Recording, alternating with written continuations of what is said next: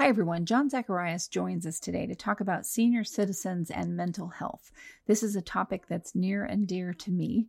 He graduated as a sociology major with a focus on gerontology. He speaks with us today about why this is his favorite population to work with. Thanks for joining us. I'm not the house of cards that falls down easily. Oh, I'm strong enough to handle what you throw me. Welcome to Mental Health News Radio. I'm your host, Kristin Sunanta Walker. Just what are we going to discuss? The intimacy that is mental health. Let's continue to make it as comfortable as discussing brain health or heart health. This show has been on the air for several years, and we have amazing co hosts.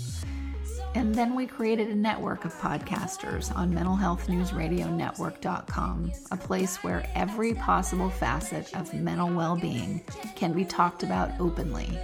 My show, after several hundred interviews, the format is this intimate, deep, funny, touching, sometimes uncomfortable, but always vulnerable conversations with interesting people the goal is to have you, our listening family, many of you who have become my good friends, feel as though you are listening in on private conversations. Thank you for tuning in and becoming part of this amazing journey with me and now with our network of podcasters. Just knowing this podcast might be helping any of you realize you are not alone on this journey called being a human being makes doing this podcast worth every second. Hey everyone. I want to welcome John, who is my former neighbor, and he also works with mental health patients who are in the, you don't want to say geriatric, but of the aging population. I use just older. older adults. There you go. John, thanks I'm, for coming on the I'm show. I'm not doing it now, though. Gotcha. Okay. Yeah, you're not doing that work now. But why was that work important to you? When when I was a kid, um, I had both of my grandmothers died in nursing homes in the Richmond area, um, and my memory of that is both died under pretty horrific conditions, um, and at the ripe age of 15 or 16 um, I decided that working with older folks and um, later working with people with dementia was something that I really enjoy. When you were a kid, did you hang out with older folks more than you did kids your own age? Actually, I did. I did too. Um, I hadn't thought about that in a long time.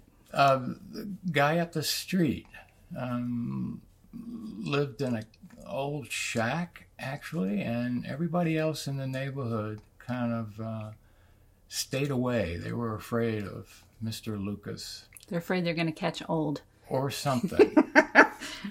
um, I I enjoyed being with him. I one of my fondest memories when I was a kid was sitting on his front porch, listening to the ball game, the baseball game on on his radio, and he's smoking his pipe and a warm summer evening.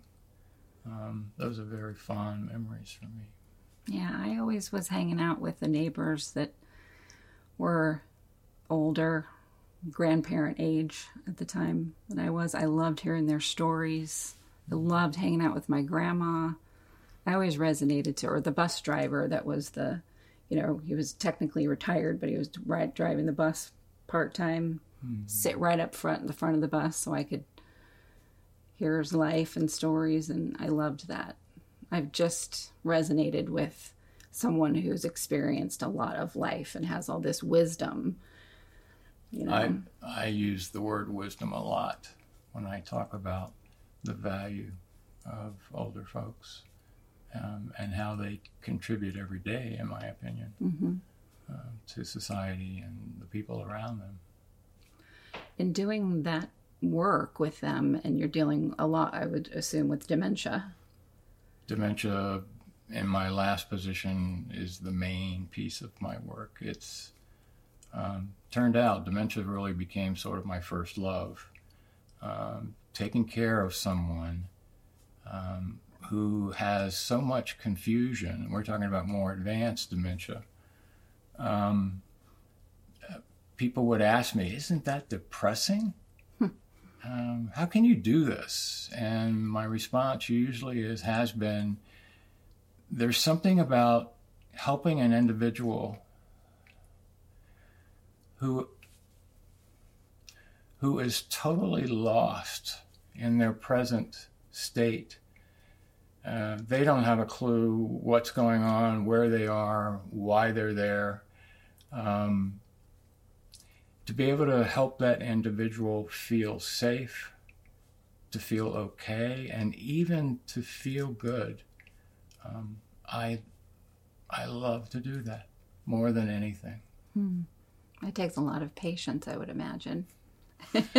Extraordinarily, um, but you know, once once you get used to it, um, it it's not something that you think about. Um, the questions come frequently and often, and mostly the same questions uh, or question. Um, learning to be able to sit with that and to respond to that each time um, that that can be very hard for a lot of people. Yeah, it definitely can be, especially family members. They're having their own issues with maybe wrestling with their own, you know, fear of, of getting older, whatever it is, and getting so impatient. Um, my work with families has been interesting to say the least. Um, That's probably your not as favorite part of it. So.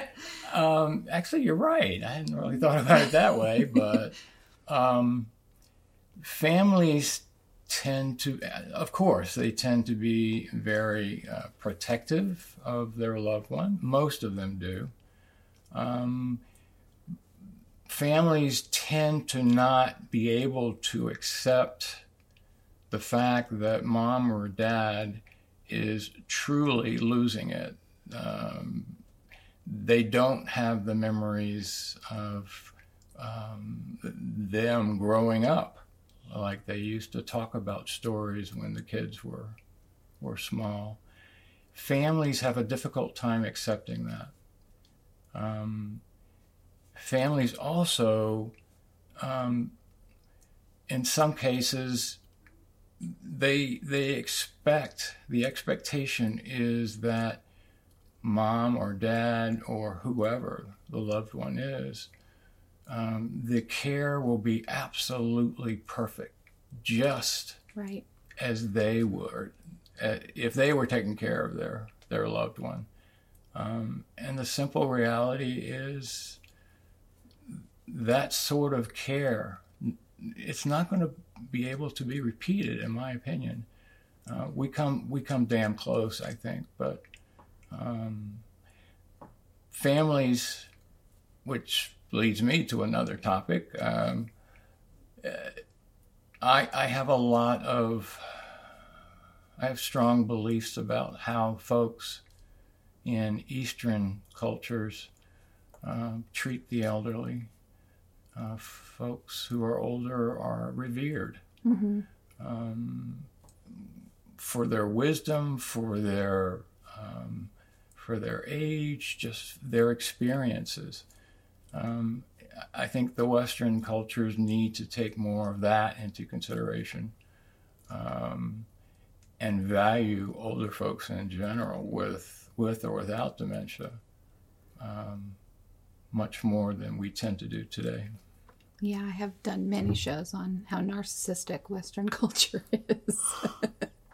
I think about it in terms of, uh, in a, the scheme of things, America's about five years old. And those are pretty narcissistic years. Amen.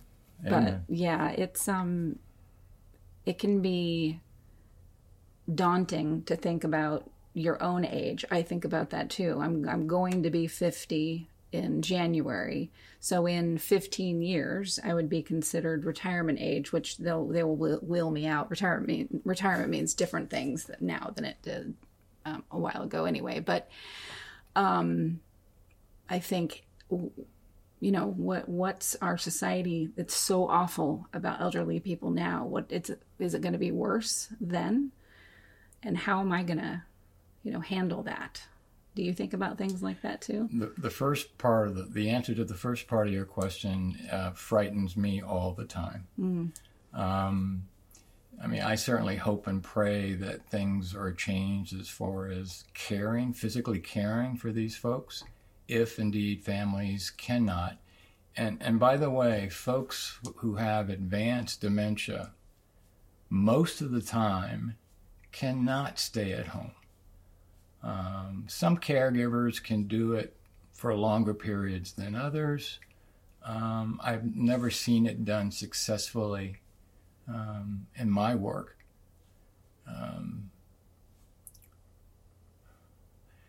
usually what ends up happening as the dementia progresses, so do certain behaviors. Right. Um, and at some point, that those behaviors may include uh, combativeness, uh, anger, um, a lot of issues that caregivers um, sometimes are even shocked by initially. Um, so the majority of folks end up in um, some sort of uh, assisted living or um, a nursing home, something like that. In your work, what do you see as a reason why someone who, let's say, has been the most mild mannered person ever, and then they get dementia, all of a sudden they start hitting, they start screaming at people, cursing, be, you know, behaviors that they never have have explained before. I have my own theories around this, but they're just theories. I wanted to hear what you have to say about that. Um, you know, I have no idea why that is. In, in, my experience, folks who at one time were, you know, say the laid back folks, um, didn't utter any uh, foul language their whole life, it can be the exact opposite of that, or it is simply what was is accented even more.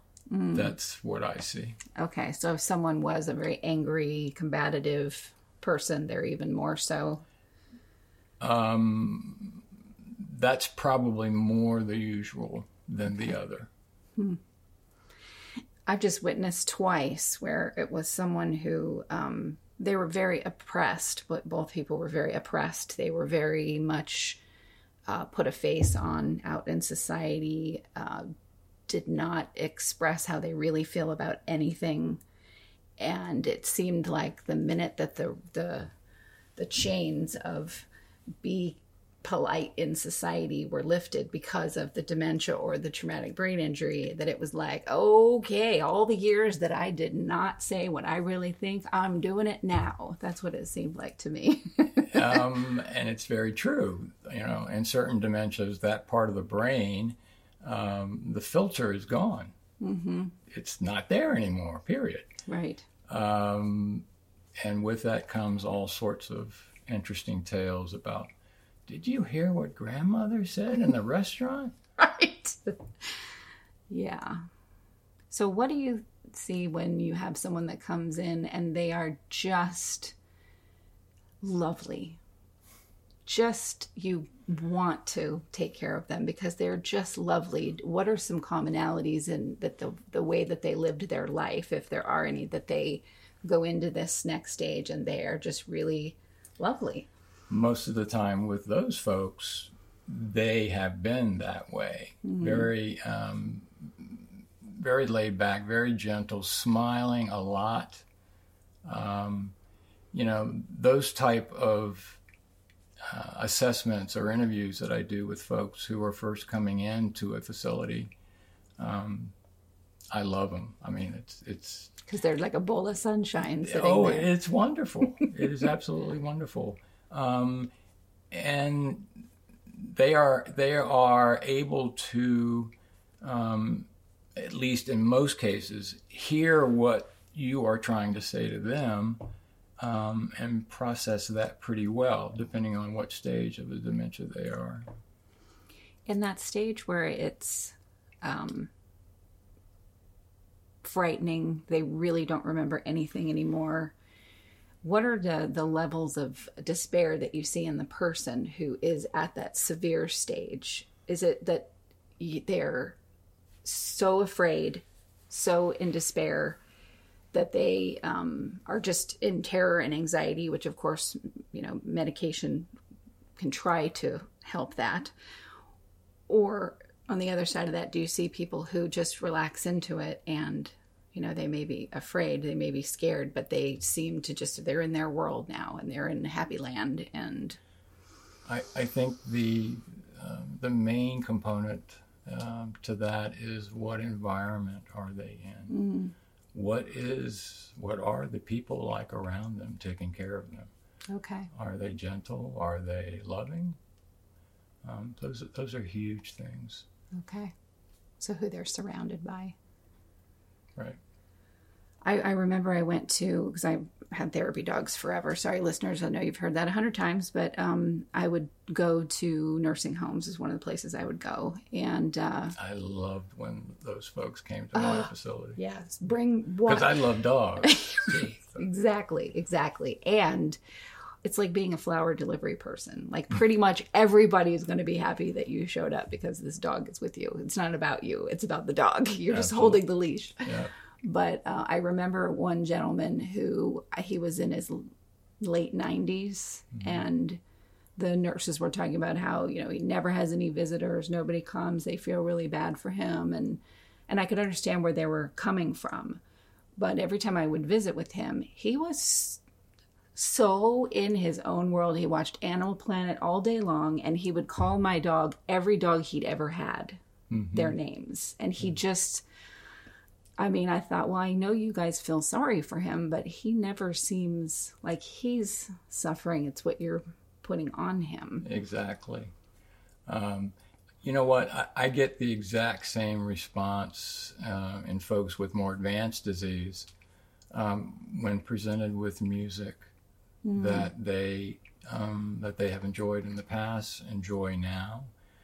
Um, and somebody who has been very shut off, been very quiet, just not communicating at all. Um, I've seen examples of them hearing music that is comforting or they're very familiar with. It's like night and day. Mm. It's like it, it's a wonderful experience. In fact, I'm going to leave you uh, a video, uh, one of my favorites on the subject. Is it a DVD or a cassette? it's a DVD. Okay, good. I don't believe I have any of those. I actually left. do have some. You have a player? No, hell no, but I have some Sometimes when you go to Airbnbs, they'll have uh, VHS yeah. Yeah, players, yeah, and I said cassette. I guess those aren't really cassettes. What are the? What were those called? Um, V8. Called? No. No. They were anyway. Video player. I don't know. They're cassette probably, but anyway, I have some. I admit it, folks. I have some that I can't let go of. but yeah, I mean, there's a there's a lot of uh, projection that people are putting on, obviously, on other people all of the time because that's kind of what we do as human beings. And uh, I've had a lot of people get very upset at the thought of someone else being alone. And I think it's if it's a healthy thing to be okay with being alone. That's your fear of being alone. It's it's if you get used to and you're okay and you thrive being alone, thrive with other people too. Um, there doesn't have to be this fear of oh they're not going to have anybody, and if they're being taken care of in a you know a place, they're being taken care of. I mean, truly on an individual basis. Yeah. With that. So, what types of measures, you know, when you're talking about someone, it is the end, the, you know, towards the end of life for them. Mm-hmm. And so, we're not going to, it's not like someone who had an injury who's 30 and they, you know, they can go through physical therapy and get right back, you know. Mm-hmm. So, that kind of care. Um, and dealing with the mental health around that the depression or anxiety that can come with someone realizing this is the end of or the last leg of my life what kinds of counseling and medication management, that kind of stuff comes into play? Um, actually, in, in, my view, um, there are some medications that, that help with this. Um, I don't recommend most of them. Um, I'm not a physician, um, but I've seen a lot of experience with antipsychotics mm-hmm. and you know sedatives and that sort of thing being used in this population. It, it, it has its place right. for severe, um, hopefully intermittent, very intermittent uh, episodes. Mm-hmm. Most folks don't do well long term with these medications.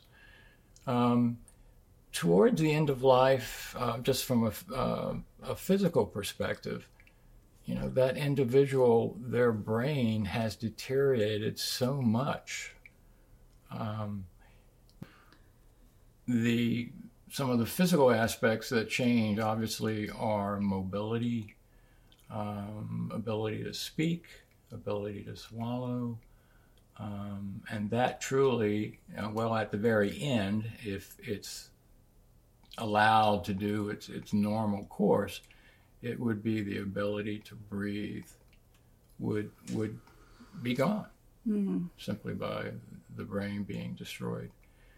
Um, I, I, I mentioned my first love being dementia care. Um, a close second, I guess, to that would be hospice care. Um, I love the, the hospice concept of taking care of people wherever they are.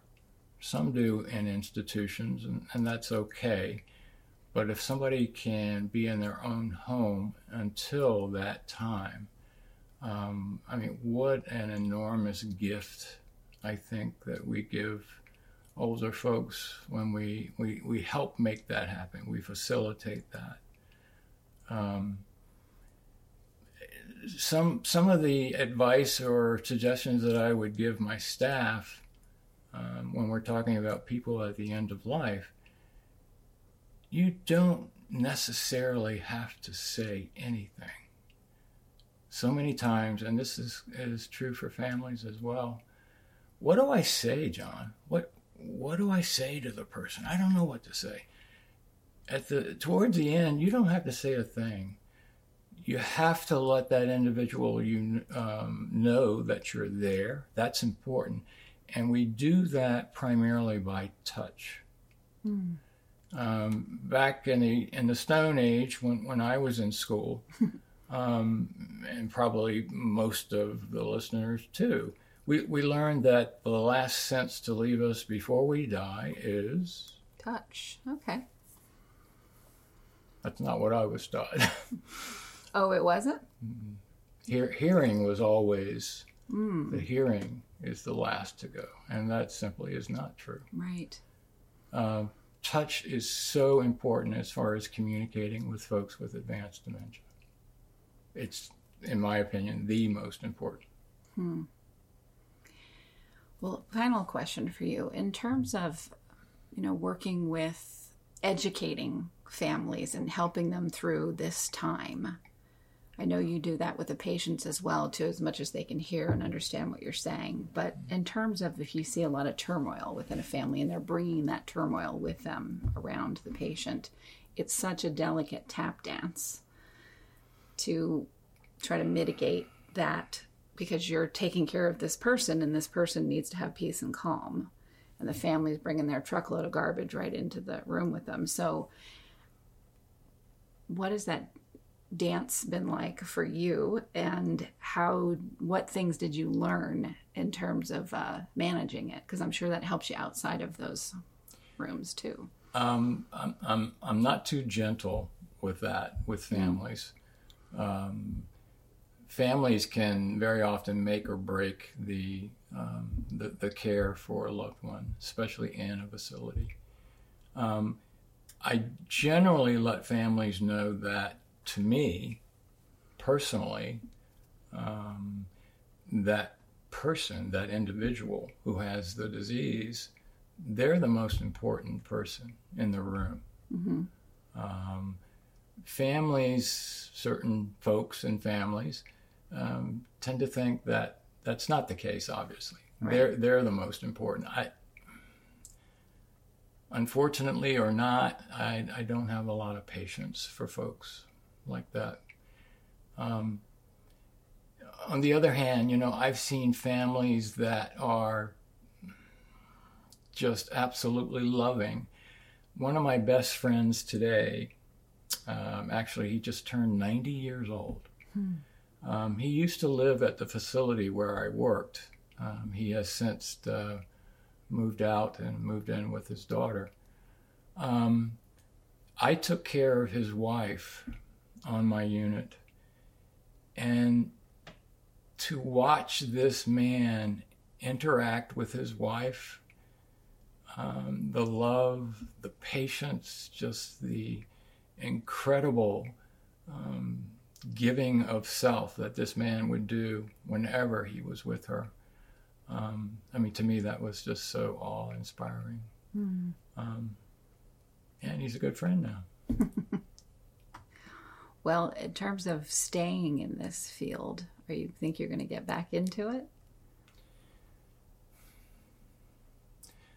I hope so. Um, my last experience, it's actually almost been a year now, um, was not very comfortable, not very. Um, it was it was very harsh, actually. Um, and that for a while has really turned me off as far as the administrative part of this work that we do. Mm-hmm. You know, I would be fine if all I had to do in my job was to help take care of the patients and my staff. Um, unfortunately, there are other folks who uh, have to be answered to. Um, depending on who that person is and their own egos or agendas, um, you know that that can be uh, extremely easy or very very difficult. Absolutely, yeah. Been there a few times. Well, thank you so much for agreeing to do this show. Thank you for having me. Absolutely. Listeners, thank you for tuning in to another episode of Mental Health News Radio. I know, I know, no one likes commercials, but seriously, folks, without the help from these organizations, we could not stay on the air, please give a shout out to zencharts.com. If you're a mental health or addiction treatment center, you'll want to use their EHR. It's gorgeous and they're just good people. And also my genetics, M Y G E N E T X.com, because knowing your genetic code empowers your mental health treatment. And lastly, copenotes.com. We love getting positive messages right to our phones every day from Johnny Crowder. He's the lead singer of Prison, a heavy metal band sharing their music about suicide prevention, addiction recovery, and mental health. See, that was painless. Support them as they support us. Back to the show. But never without good intentions. I heat up and act on my emotions. Thanks so much for listening to Mental Health News Radio. Our podcast can be found on iTunes, Stitcher, and hundreds of other podcast apps, or you can visit our website at mentalhealthnewsradio.com. If you have a question or would like to be a guest, become a podcaster on our network, or join the amazing organizations that help keep us on the air, please email us at info at mhnrnetwork.com.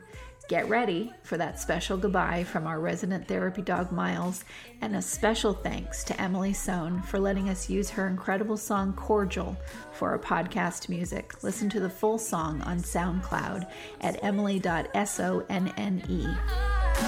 Don't be surprised when I don't hate on you. After all we promised we'd be cordial. Sometimes in you I can fight it. Good boy.